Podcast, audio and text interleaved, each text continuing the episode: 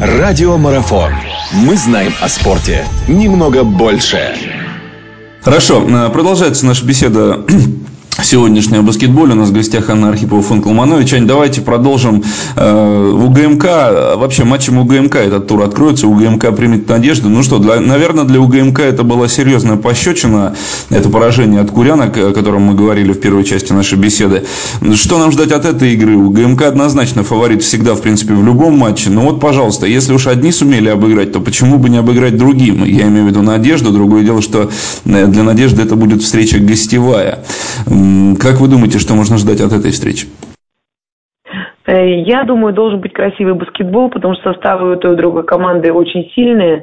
Э, единственное, что немножко больше проблем, наверное, в Оренбурге на сегодняшний день именно там э, ну, какие-то внутренние, да, есть сложности, которые, я думаю, что Леонид Борисович сможет все равно решить, потому что он профессионал высокого класса.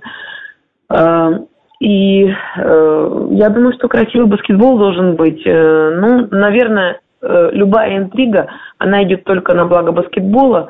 И я думаю, эта игра будет э, не очень простой, и мы увидим красивые моменты игры. Но только вот этого, наверное, приходится ждать. Ну, то есть однозначно, в принципе, сказать о том, что здесь дать победу, допустим, у ГМК невозможно. Нет, нет, mm-hmm. я думаю, что да, будет бой. Ну да, тем интереснее непредсказуемый. Хорошо. Еще один матч тура. Энергия принимает Спартак. Ну, здесь, здесь, так скажем, Спартак у нас пока что является однозначным аутсайдером. А, и в этом матче, в частности, Энергия, наверное, захочет упрочить свои позиции. Здесь есть, тем более, возможность, так скажем, еще поближе к лидерам подобраться. Другое дело, что, ну, как, я не знаю уж, если что терять Спартаку, уже, наверное, нечего, уже надо бороться, да, хотя, в принципе, что здесь не так много матчей-то и сыграно уже. Как вы думаете, Энергия однозначный фаворит здесь или здесь также Спартак может удивлять?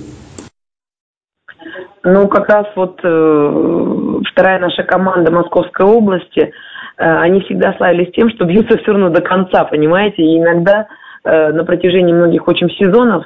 Эм, там Давид Яковлевич тоже, там э, Сергей Давидович Берлин, да, вот из руководящего состава люди, они принимали иногда такие решения, которые меня очень сильно удивляли всех окружающих и которые шли только во благо э, команды, и команда раз-раз-раз потихонечку забирается повыше.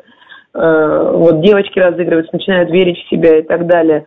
Я думаю, что никогда нельзя со счетов сбрасывать наших, скажем так, соратников да, по Московской области.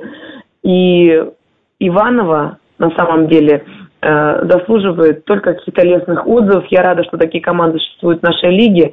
И побольше бы таких команд поднималась, лига бы расширялась, было бы намного интересней.